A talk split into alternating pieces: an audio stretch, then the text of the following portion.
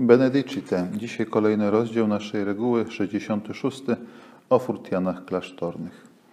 Czytając ten fragment, możemy zobaczyć po raz kolejny praktyczne podejście świętego Benedykta, wtedy kiedy mówi, że furtian musi mieć cerebisko furty, jak i jego pełne miłości podejście do ludzi spoza klasztoru.